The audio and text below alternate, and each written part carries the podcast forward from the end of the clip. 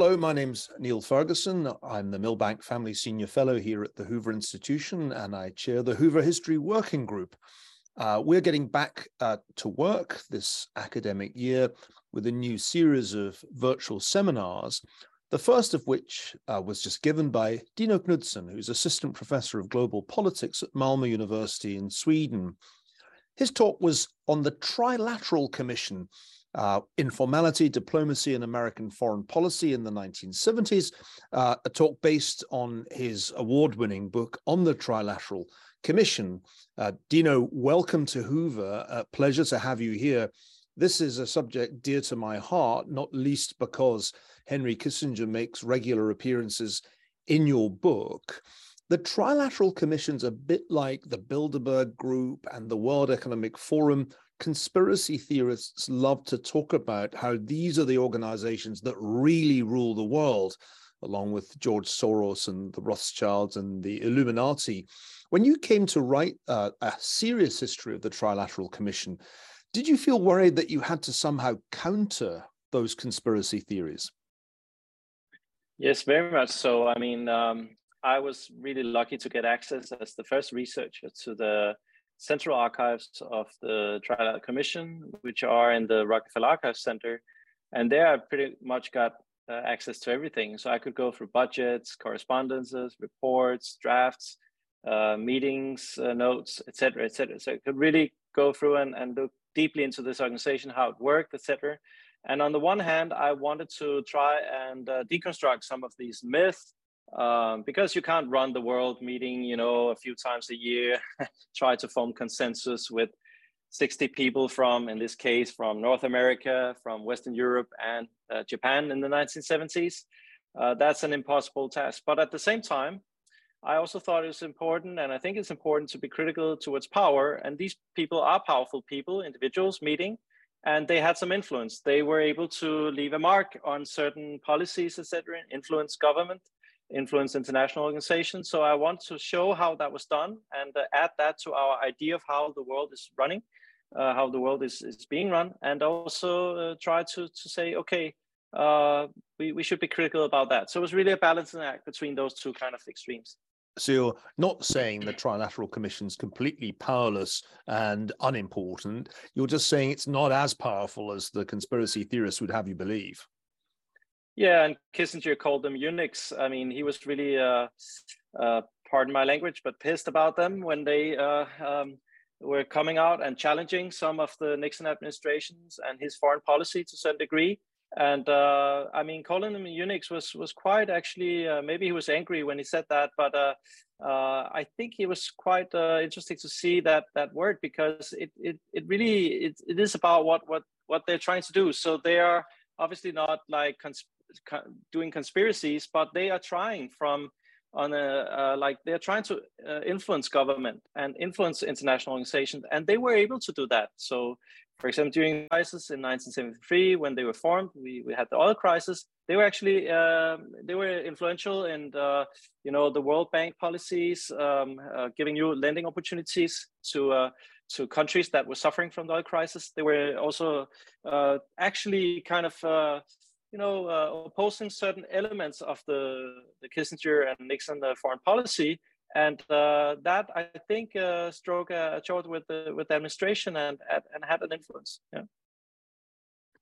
Part of the reason for creating the Trilateral Commission was that the Bilderberg Group, which had already been around for some time, was a transatlantic group that essentially brought Americans and Europeans together the, Bild, uh, the Bilderberg Group didn't want Japan in the room. The Trilateral Commission is partly a solution to that problem. It's partly bringing Japan into this informal community of people not in office, but likely to be in office. Is that right?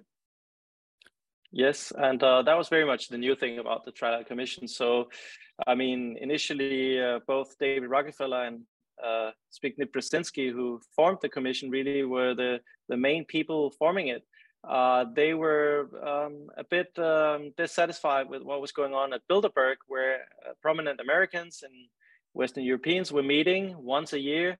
Uh, but they thought that uh, it didn't have much impact. It was more like a, a talking shop and, uh, you know, people shaking hands. And they wanted uh, to form an organization that could really impact government and do that from from I mean creating basically the same framework. So the Trilateral Commission would be a, a, platform where you could have dialogue within the elite, and that would be secured from the public space. So it would be a private conversation, but then that should be translated and converted into public policy, pushing for certain agendas, ideas, uh, also promoting leadership through the commission. So in different ways, where the commission uh, influencing government, and eventually, when Carter became the president, uh, he had been a founding member of the commission. Uh, they had a, a, a, person sitting there in, in the Oval Office who were obviously quite of, uh, I mean, they had an open door, and uh, Brzezinski became the national security advisor, and a lot of commissioners from the commission joined the Carter administration, and there they tried to implement the policies that they had uh, thought about in the commission, and it, it it was not successful. Also because they were voting in between them. So this just shows that this commission, you know, could have some influence, but at the same time, it's not like a political party or a, a lobby group. They didn't necessarily form consensus on everything, but on certain topics they could agree, and those kind of things they would try to implement. Some with success, and, and a lot without success to me, one of the amazing things is that that moment when suddenly Carter uh, is elected president and, and brings a huge number of trilateral people with him uh, into his administration. It's almost as remarkable that their places are then taken by people who'd been in the previous administration, including Henry Kissinger, who'd fulminated against the, the, the Trilateral Commission when he'd been Secretary of State and they'd criticized him that that strikes me as evidence of a certain bipartisan character that seems by today's standards quite unusual. Was the trilateral commission consciously bipartisan in the american context and also in the wider context? In other words conservatives and liberals could participate and even change places. Yes, they were very much so. And in the European scenery, they also included uh, some people who were you know, uh, center left, uh, social democrats, etc. Uh, but they would never include people from, say, the extreme right or the extreme left. So generally, it would be people who would be in favor of free trade and NATO, those kind of uh, institutions and and policies. But when it came to the U.S., I would say that uh, it was really a bipartisan endeavor. It was uh, an effort to try and form consensus in a time where the consensus was breaking down, and they could see that the former East Coast establishment, who had really been in charge of uh, maybe formulating foreign policy was, uh, uh, you know, declining its influence and uh, new powers, new uh, centers, elite elites were arising. So they were trying to to also use the commission as a kind of elite integrator, where these kind of different interests could be mediated and you know uh, form some consensus. But eventually they were not successful, and that is maybe some of the background to what we've seen lately that I mean, we have seen in an American context uh, a very much a breakdown of consensus and uh, this bipartisan uh, uh tradition. Yeah. So I have one final uh, question, and, and it's about uh, the other side, because the Trilateral Commission was a Cold War invention, even if it came out of the era of détente. they never quite succeeded in getting uh, the Soviets into the room, although it was tried. But they did succeed, or more or less succeeded, uh, in getting the Trilateral Commission into Beijing. Talk a bit about the uh, the the Soviet and then the Chinese pieces of the story.